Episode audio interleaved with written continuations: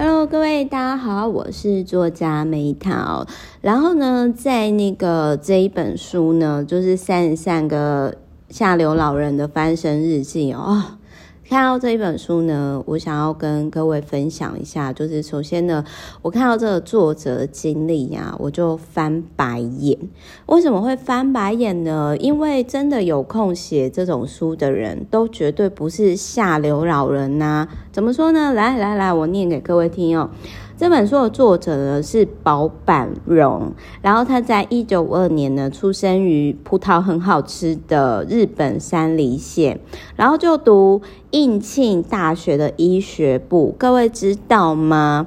应庆大学在日本就是很有名的私立学校，会念那一间的都非富即贵，好不好？再加上他又是医学系的，然后后来他要去美国加州留学两年，毕业之后可以去美国留学念书的人的身家，不用我再说了吧？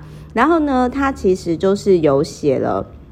比如说，享受老年生活的金玉良言，理想的老后，愉快的老后。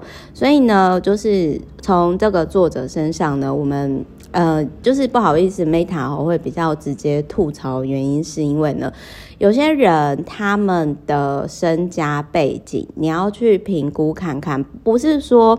这种过得很滋润的作者写的书不能看，而是你看完这本书之后呢，你要去评估说，好，那我的筹码有点类似说在人生的牌桌上，为什么有些人他可以笑着打到最后，不是在于他牌很好，或者是他牌很多，而是在于说他很擅长去衡量他的。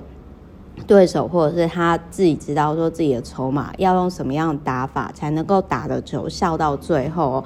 那一样的道理就是说呢，其实我自己在看这类型的书的时候呢，我刚刚就讲嘛，真的，如果你今天你真的是很辛苦的下流老的话，你怎么可能会有时间写这些书呢？那如果说要看这种书，还不如去看真的下流老人，或者是最贫困女子啊这一系列的，比较能够知道人间疾苦。但是问题。是呢？因为我们我我相信应该没有人会想要晚年很辛苦嘛。那一样，我们可以在这些过得还不错的老人家生活这些作者当中，我们去思考说，好，他是如何的布局，如何的投资，那如何就是透过这个书里面他所没有写的弦外之音，你去观察说，哎，他的晚年过得还算蛮滋润，蛮不错的。那所以就是说，这类型的。作者呢，其实我在看的时候，我会去思考说他们的晚年哲学、他们的用钱方式、他们的生活逻辑。那这一本书呢，虽然我刚刚前面 diss 了那么多嘛，可是呢，我想要讲的是说，像这类型出身本来就不错，然后不懂民间疾苦，就是有点类似像法国玛丽皇后说啊、哦，不能够吃饭哦。为什么不吃面包啊？这种作者呢，呃，其实就是虽然 Meta 刚刚 diss 了很多，但是问题是呢，好了，对不起，我我我承认我刚刚有点酸，sorry sorry。但是我想要讲的是说，这种书我还是会看，为什么？因为这种过。天生家境背景就不错的作者，他可以提供给我什么？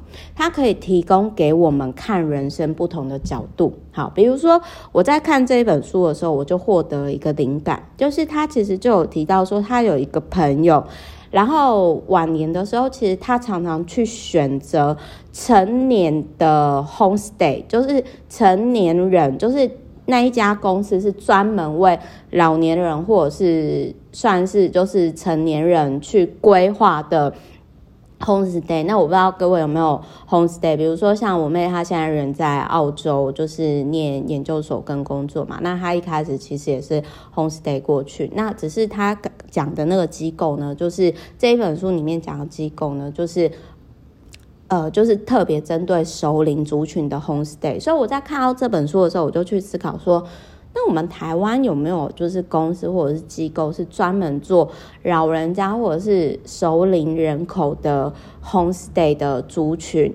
那如果有的话呢？那他们其实特别是针对哪个族群？为什么这个族群特别有钱，然后会特别选择 homestay 这样子？那事实上呢，就是我觉得 homestay 也不是每个都好啦，因为我自己其实是要住进别人家，我还是会有一些不习惯，因为你还是要。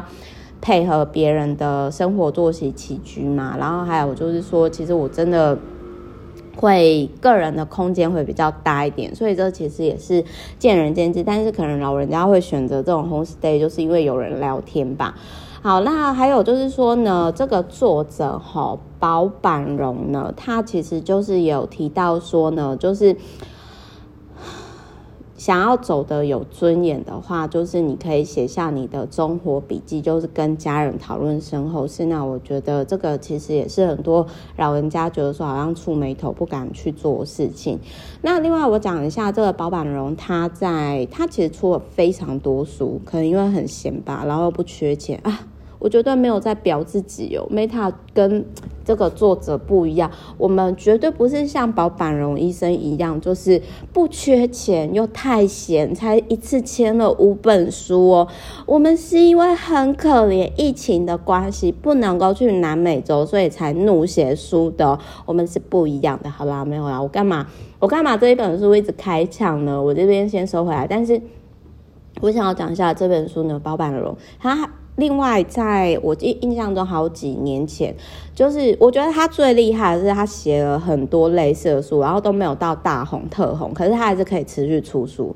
那通常这类型的作者一定跟出版社交情不错，他文笔也有一定到一定的程度，所以我个人其实是蛮佩服他的。而且他又有一身这个专业，好好。那我先讲一下哦，就是说包板龙他在之前曾经有出另外一本书，好像是跟学习相关的。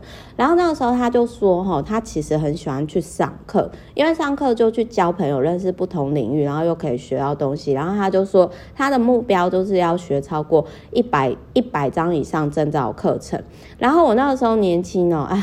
就是年轻人太年轻了，我那时候呢就傻傻的，好傻好天真，我就觉得说哇好酷哦，一百张证照，那我要学他。但是后来我就发现到说，天哪，就是我真的没有那么喜欢上课，因为相较于上课呢，我觉得上一百堂课不如呢你。比如说，呃，我看完一本书，或者是我真的听完了一场线上课程，然后我真的好好的去实做，就是上几几堂课，或者是看多少书，那不是重点，重点是你的实做。好，所以呢，就是祝福大家，就是说每个人呢，都其实是。上流上流老人，那我是真的觉得说，如果要避开下流老人哦，在年轻的时候，你就要一定的就是财务知识、投资知识，钱才是最重要。OK，这是最务实的。好，我是 Meta，我们下一集见，拜拜。